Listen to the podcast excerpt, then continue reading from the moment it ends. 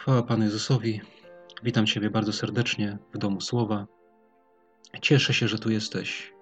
Dziękuję za Ciebie, Panu Bogu, i błogosławię Cię w imieniu Pana Jezusa.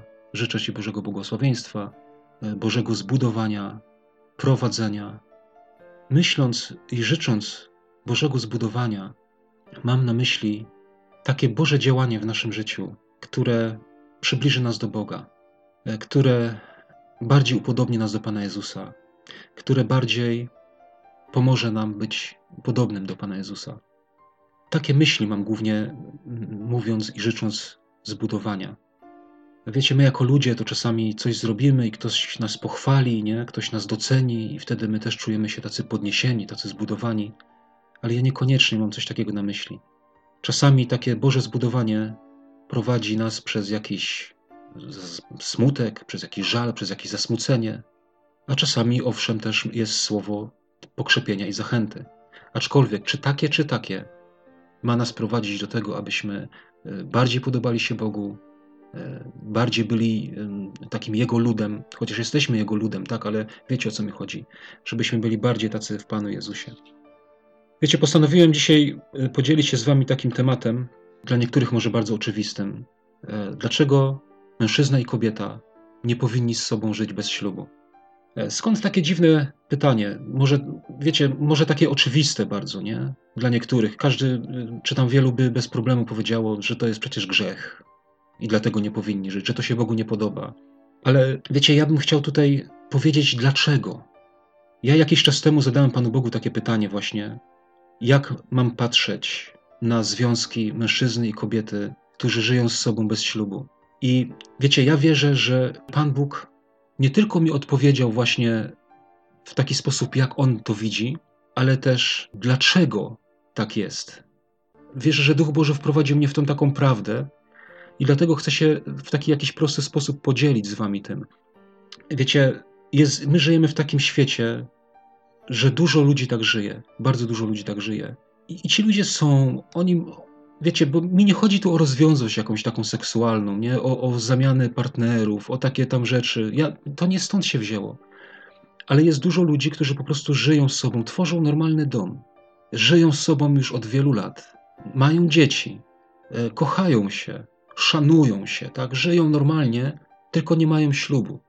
I wiecie, ja zadawałem, zadawałem takie pytanie Panu Bogu, jak On na to patrzy i jak ja mam na takich ludzi patrzeć? Czy ja mam traktować tych ludzi jak, jak małżeństwo. Wiecie, to może takie dziwne się wydawać teraz, że ja takie pytania Panu Bogu zadawałem, ale ja się nie boję zadawać pytań Panu Bogu i myślę, że to jest takim pewnego rodzaju plusem. Ja mogę się Pana Boga zapytać o wszystko, naprawdę, o, o różne rzeczy, które dla innych są ewidentne, e, a ja pytam Pana Boga. Bo ja chcę mieć, nie wiem, ja chcę mieć pogląd ukształtowany przez Niego, żeby On mi pokazał. I wiecie, ja wierzę, że, że właśnie Duch Boży mi to pokazał, nie tylko to, jak on na to patrzy, a co za tym idzie, jak ja mam na to patrzeć, tak? bo ja chcę e, patrzeć na różne rzeczy tak, jak Pan Bóg patrzy. Często jest taka, tak się może modlimy, czy ja tak słyszałem takie modlitwy, ja też się tak modliłem, że Panie, ja chcę patrzeć Twoimi oczami. E, no to właśnie to muszę zobaczyć, że tak powiem, te Boże oczy i ten Jego punkt widzenia, żebym ja mógł tak samo na to patrzeć. I wierzę, że Pan Bóg mi pokazał ten swój punkt widzenia, ale też wierzę, że Pan Bóg mi pokazał, dlaczego tak jest. Jak dobry ojciec nie? nie tylko, wiecie, bo czasami ojciec dziecko o coś zapyta i ojciec powie nie, bo nie. nie. Na przykład są tacy ojcowie. Bo ja tak powiedziałem i koniec. Nie? I masz mnie słuchać i tyle, bo ja tak powiedziałem i tak ma być. A są też ojcowie, jak, gdzie jak dziecko się coś zapyta, to on powie, wiesz co, synu, dlatego, bo to i to i to i to dlatego, że to i tamto. I wierzę właśnie, że Pan Bóg w pewnej części może, nie, nie wszystko e, mi pokazał, może nie wszystko mi objawił, że tak powiem, od razu, w całości, w całej pełni, ale myślę, że takie dwa powody, e, dla których nie powinniśmy żyć jako mężczyzna i kobieta, nie powinniśmy żyć bez ślubu, myślę, że dwa takie powody Pan Bóg mi wskazał. W ogóle dlaczego ja takie pytanie Panu Bogu zadałem? Ano dlatego, że zetknąłem się e, z takim można powiedzieć, nauczaniem, czy coś tego typu, z takim jakimś wykładem pewnego człowieka, który, który mówił, że według niego, i on podpierał to też różnymi tam miejscami Biblii, i on powiedział, że według niego właśnie że mężczyzna i kobieta stają się mężem i żoną poprzez zbliżenie, poprzez stosunek seksualny. I jak ja tego posłuchałem, to zacząłem się na tym zastanawiać. I wtedy też właśnie zapytałem Pana Boga, jak ja mam na to patrzeć, jak to jest. To już było jakiś czas temu i nawet chyba teraz nie jestem w stanie e, nawet znaleźć tego tam, co słuchałem i dobrze, tak, bo, bo po co. I ostatnio właśnie czytałem Biblię e, dwa tygodnie temu już, e, bo tydzień temu chciałem to już nagrywać, ale jakoś nie byłoby to chyba dopełnione, bo przez ostatnie dwa tygodnie chodziłem właśnie z tym słowem i, i gdzieś myślę, że Pan Bóg mi to jakoś w jakiś sposób dopełnił. E, I od czego się zaczęło, kochani? Tak e, powiem wam po kolei, nie? Bo to wiecie, że ja tam nie, nie potrafię robić takich wykładów e, typowo takich, jak to powiedzieć, studenckich, ale tak po prostu ja się podzielę tak, jak to było u mnie, jak, jak ja do tego wszystkiego, że tak powiem, dochodziłem, jak, jak to wszystko Pan Bóg mi pokazał. Zaczęło się, moi drodzy, od Księgi Kronik, bo czytałem Księgę Kronik. I mm, kochani, powiedzcie mi, Czytacie Księgę Kronik? Jest to natchniona księga, waszym zdaniem? To tak żartobliwie mówię. Wierzę, że tak. E, ale chciałem zapytać, czy te pierwsze dziewięć rozdziałów pierwszej Księgi Kronik, czy też jest natchnione? Ja też wierzę, że tak. Wiecie, czemu pytam o pierwszych dziewięć rozdziałów? Dlatego, że pierwsze dziewięć rozdziałów pierwszej Księgi Kronik to są niemalże tylko imiona i same rodowody. Ale właśnie tym Pan Bóg się posłużył żeby mi coś pokazać, żeby mi otworzyć oczy, e, a raczej otworzył mi oczy na coś, co czytałem już wielokrotnie, ale nigdy wcześniej na to nie zwracałem uwagi.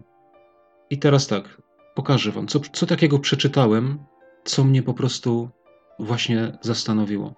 Pierwsza księga kronik, pierwszy rozdział, 28 werset. Synami Abrahama byli Izaak i Ismael. 32 werset mówi: Synami Ketury, nałożnicy Abrahama, byli. Urodziła ona Zimrana, Jokszana, Medana, Midiana, Iszbaka i Szuacha. Co takiego ciekawego tutaj? Wiecie, ja to czytałem wielokrotnie i teraz właśnie niedawno coś zobaczyłem. Zobaczcie. Synami Abrahama byli Izaak i Ismael. Synami Ketury, nałożnicy Abrahama, byli i są wymienieni, urodziła mu ona. I, wiecie, i to mi dało do myślenia. I mówię, jak to? Zaraz, zaraz. To oni nie byli synami Abrahama? Przecież byli synami Abrahama. To dlaczego, skoro byli synami Abrahama, to wyżej e, czytamy, e, że w 28 wersecie, że synami Abrahama byli Izaak i Izmael? A czemu, nie, czemu ta reszta nie jest wciągnięta tak jakby w synów Abrahama, tylko jest, wiecie, tu już nie jest napisane, że byli synami Abrahama, tylko byli synami Ketury, jego nałożnicy. Patrzcie, nie ma ich tak jakby w tym rodowodzie Abrahama, nie? W tym, w tym, w tym spisie jego synów. No jaki wniosek wyciągnąłem? Że jako synowie Abrahama, legalni, uznani byli tylko ci, którzy pochodzili z jego żon. I Ktoś powie teraz, no tak, ale żoną Abrahama była Sara, a przecież Izmael nie był z Sary, tylko z niewolnicy. Nie przecież ona mu dała Hagar swoją niewolnicę i z niej był Izmael. Tak, e, zgadza się, ale właśnie ja też temu wszystkiemu się przyjrzałem. I zobaczcie, co jest napisane w pierwszej Mojżeszowej, w szesnastym rozdziale, tam gdzie jest historia o Abrahamie i o Sarze i o Hagar. Pierwsza Mojżeszowa, 16 rozdział. Tutaj czytamy, że ona mówiła: Nie mam, nie mam potomstwa, nie? że Pan mi odmówił, że weź, proszę, obcuj, proszę z niewolnicą moją. Może z niej będę miała dzieci. I trzeci werset. Wzięła więc Saraj, żona Abrama, niewolnicę swoją Hagar, Egipcjankę. Było to po dziesięciu latach pobytu Abrama w ziemi kananejskiej. I dała ją za żonę mężowi swemu Abramowi a on obcował z Hagar i poczęła. Zobaczcie, dała ją za żonę. A więc tutaj w Księdze Kronik mamy napisane: Synami Abrahama byli Izaak z żony Sary i Izmael z żony Hagar. Ona mu ją dała za żonę. To nie było tak, że oni stali się tak, że, że oni się stali mężem i żoną poprzez stosunek seksualny. Nie, oni się stali mężem i żoną poprzez pewnego rodzaju ceremonię, poprzez pewnego rodzaju uroczystość. Ja nawet nie wiem, jak to, jak to wtedy tam e, były obchodzone te, te zaślubiny, e, czy to wesele, czy coś takiego. Dała mu ją za żonę i jak ona została jego żoną, to wtedy Abraham do niej poszedł i z nią obcował i urodził się Izmael. I dlatego, zobaczcie, z męża i z żony mamy tu napisane.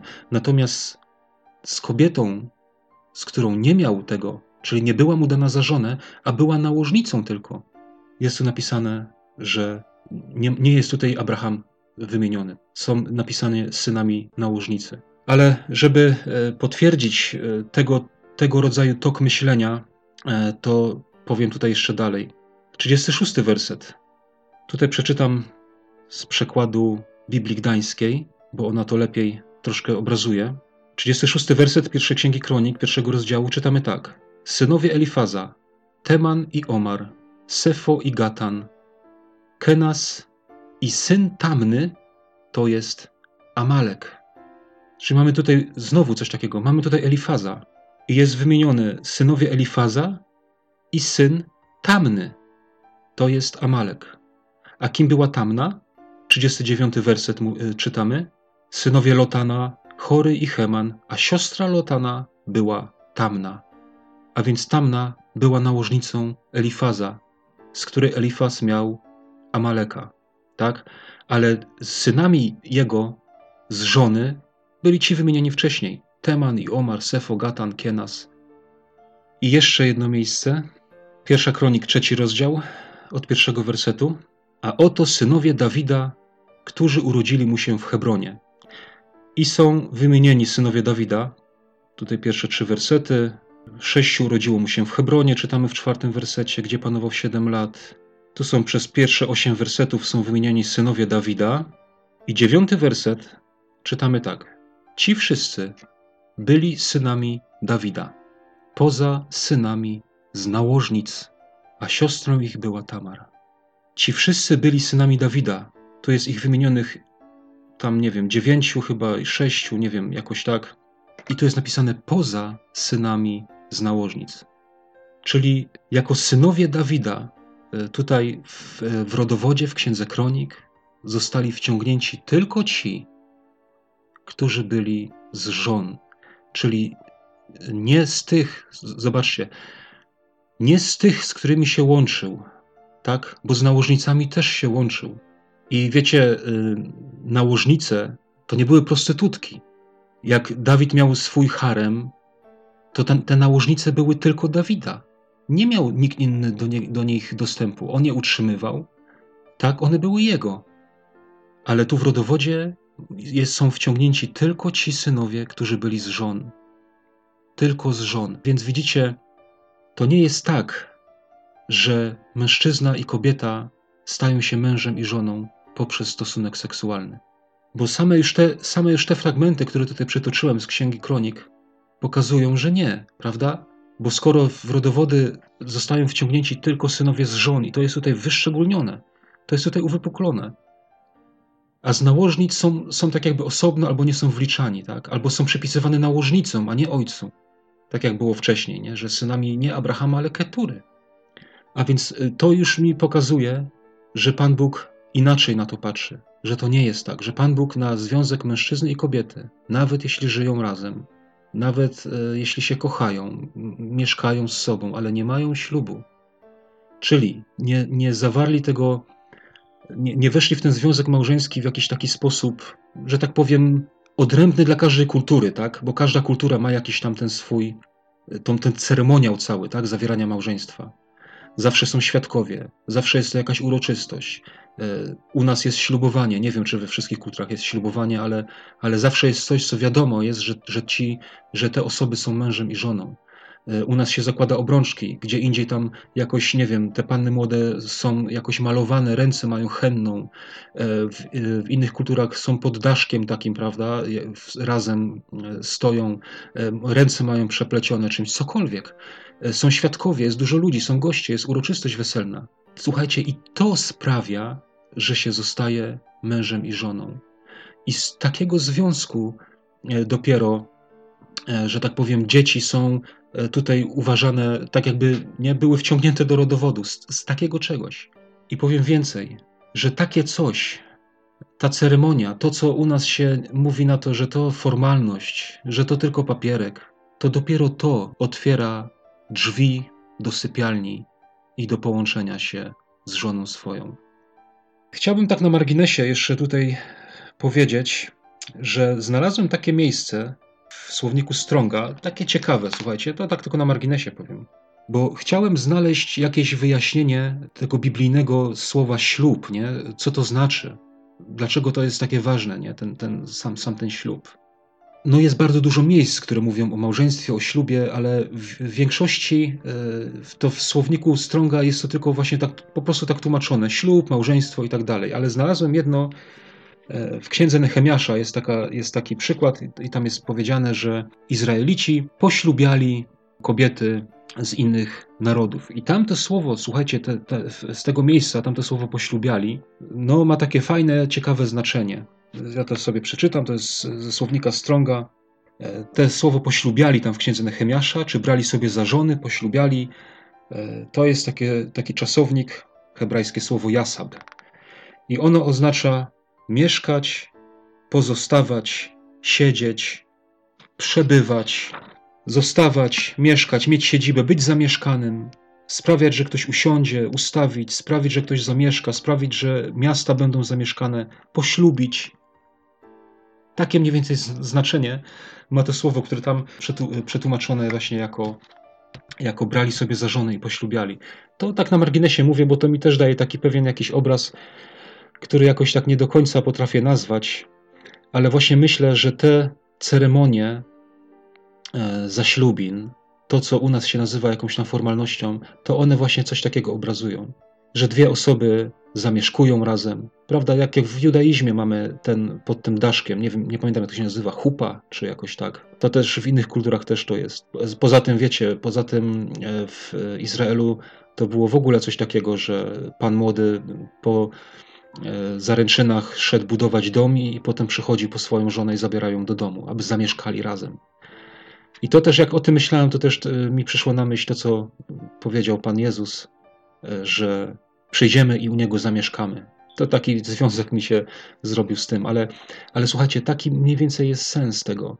To dopiero ceremonia, to dopiero ten, to małżeństwo, ta, ta, ta uroczystość jakaś, czy ten obrzęd, e, jak to nazwać, nie wiem, nie potrafię tego dokładnie tak nazwać, jakbym chciał.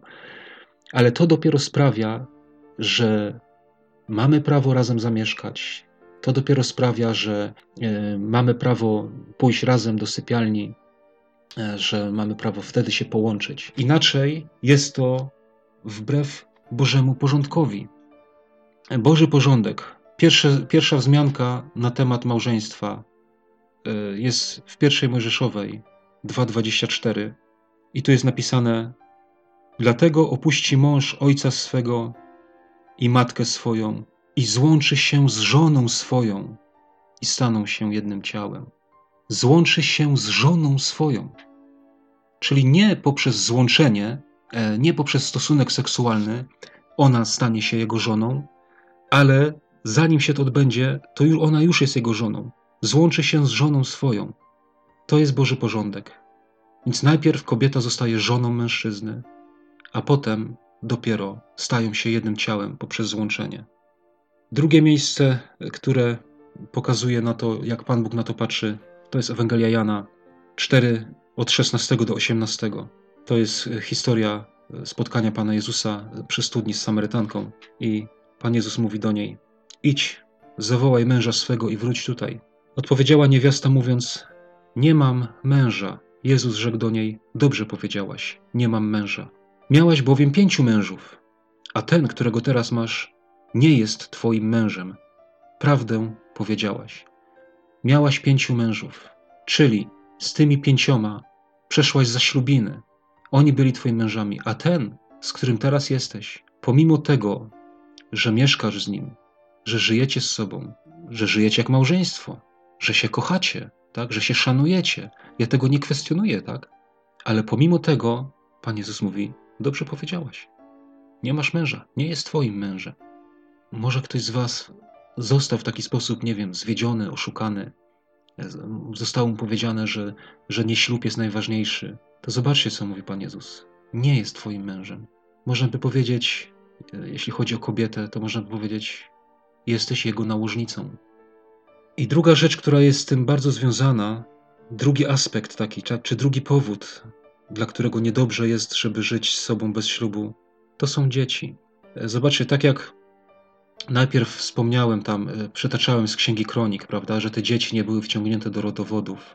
Dlaczego nie były wciągnięte do rodowodów te dzieci? Dlatego, że to były dzieci nieprawe, można powiedzieć nieczyste.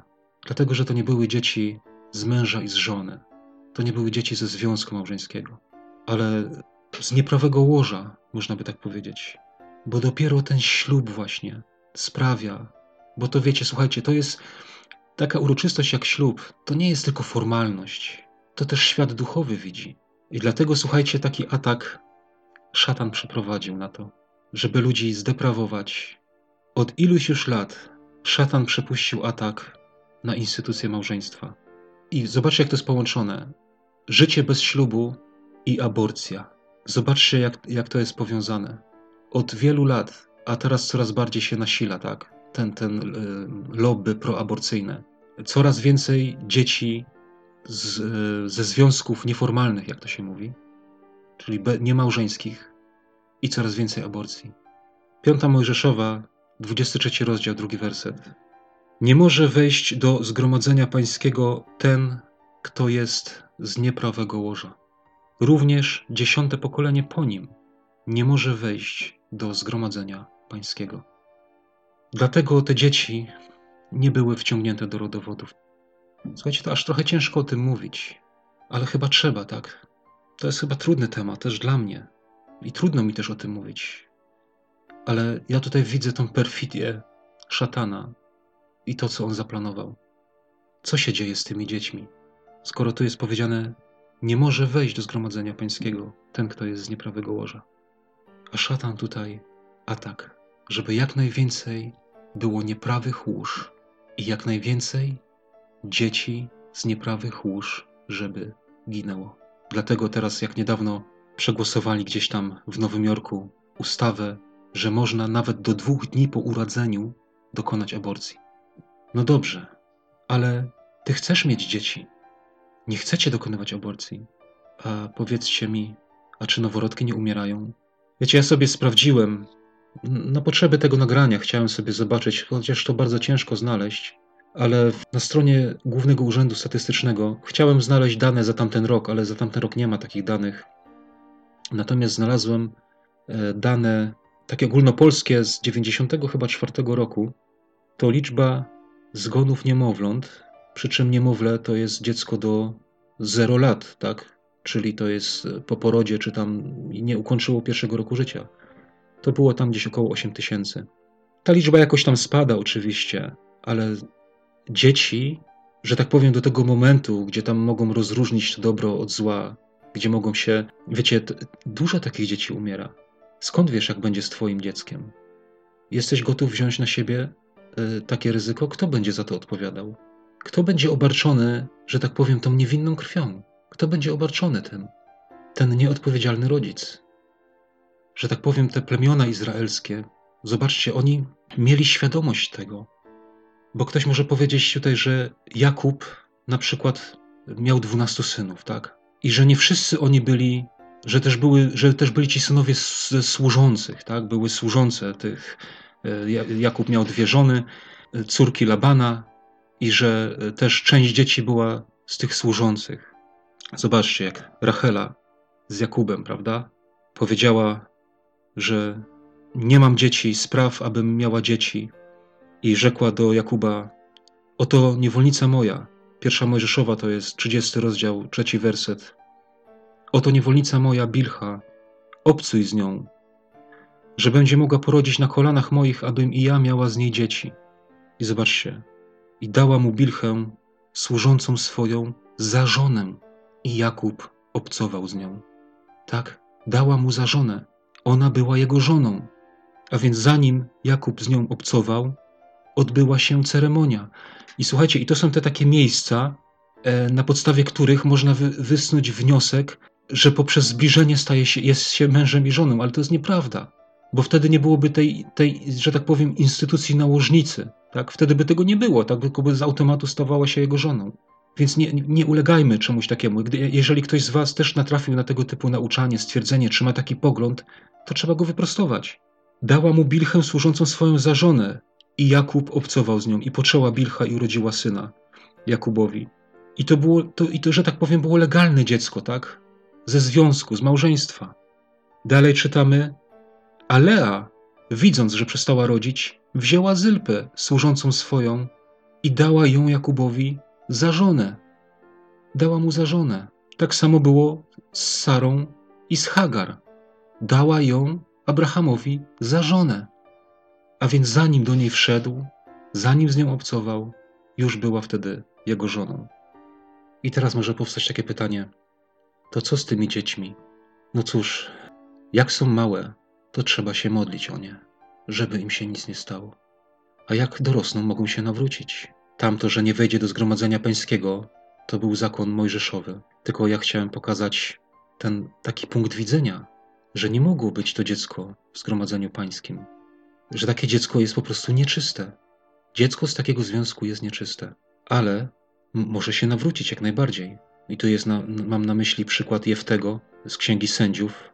Jego bracia go tam jakoś napiętnowali, odepchnęli, odrzucili, tak, bo był z nieprawego łoża. Ale Pan Bóg go użył więc tego nie przekreśla. Chodzi mi tylko o to, że te dzieci, dopóki są małe, bo małe dzieci też umierają. I co się wtedy z nimi dzieje? I tak jak właśnie wcześniej wspomniałem, ten atak szatana na instytucję małżeństwa i na aborcję, nawet do im później, tak? Dzieci z małżeństwa są czyste. Jeśli zdarzy się, bo to się dzieje, słuchajcie, to, to przecież może tak się dużo o tym nie słyszy, ale, ale to się dzieje, przecież dzieci umierają, dzieci giną, Skąd wiesz, że ciebie to nie spotka? Chciałem jeszcze się odnieść do jednego wersetu, do jednego fragmentu, który też rozważałem przy tej okazji. To jest e, z pierwszego listu do Koryntian 7:14, gdzie to jest napisane: Albowiem mąż poganin uświęcony jest przez żonę, i żona poganka uświęcona jest przez wierzącego męża. Inaczej dzieci wasze byłyby nieczyste, a tak są święte. I ten werset, jak się go wyrwie z kontekstu, to on sugeruje, że tak jakby tylko dzieci z e, wierzącej osoby były święte. Bo to jest napisane, albowiem mąż poganin uświęcony jest przez żonę, żona przez męża. Inaczej dzieci wasze byłyby nieczyste. Ale wiecie, ja się ostatnio temu wersetowi przyglądałem. Wiecie, to nie jest tak, e, bo jakby wyrwać ten sam werset, pozbawić go całego kontekstu, to można wysnuć taki wniosek, a to jest błędny wniosek. Wrócę do tego rodowodu, o którym e, wspomniałem wcześniej, do Księgi Kronik. W pierwszej księdze kronik, e, jak tam czytałem, że synami Elifaza byli, i tam są wymienieni, prawda, z tej żony, i potem e, przeczytałem, że a synem Timny był Amalek. Timna, która była nałożnicą Elifaza, natomiast Elifaz miał synów, że tak powiem legalnych, tych wcześniej wymienionych ze swoją żoną. Oni nie byli z narodu izraelskiego. Oni byli z Ezawa, z pokolenia Ezawa. To byli wrogowie Izraela. Dlatego, że Pan Bóg mówi, że Jakuba umiłowałem, a Ezawem wzgardziłem. Ale synowie Elifaza są tam wymienieni. Ci z małżeństwa, tak? Oni są tam wymienieni, że to byli jego synowie. Dzieci z małżeństwa są czyste.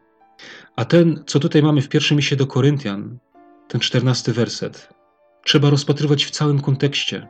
I ten kontekst zaczyna się od dziesiątego wersetu, ja to przeczytam.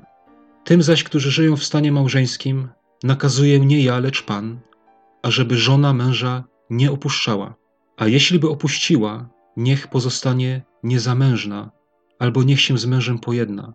Niech też mąż z żoną się nie rozwodzi. Pozostałym zaś mówię ja, a nie Pan. Jeśli jakiś brat ma żonę pogankę, a ta zgadza się na współżycie z nim, niech się z nią nie rozwodzi. I żona, która ma męża poganina, a ten zgadza się na współżycie z nią, niech się z nim nie rozwodzi. Albowiem mąż poganin uświęcony jest przez żonę i żona poganka uświęcona jest przez wierzącego męża. Inaczej wasze dzieci byłyby nieczyste, a tak są święte. Wiecie o co tutaj chodzi? Tutaj chodzi o rozejście się. To słowo inaczej dzieci wasze byłyby nieczyste, tu chodzi o to, że jak postąpią inaczej, niż to jest za zalecone. Nie, nie wiem, mam nadzieję, że zrozumiale to mówię. Nie ma się rozwodzić, tak? Jeśli mąż niewierzący chce mieszkać, to nie masz się z nim rozwodzić. Dlaczego? Bo jak zrobisz inaczej, to twoje dzieci będą nieczyste. Dlatego, że było takie pojęcie też może i nawet to jest stosowane do dzisiaj w niektórych sektach, że jak mąż jest nienawrócony, to trzeba go zostawić. I zobaczcie, do czego to prowadzi. Jak się zostawia nienawróconego męża, to to prowadzi do cudzołóstwa i wtedy dzieci są nieczyste. Wtedy dzieci są już też z nieprawego łoża. I o to tutaj chodzi, i, i, i to o tym tutaj Paweł mówi.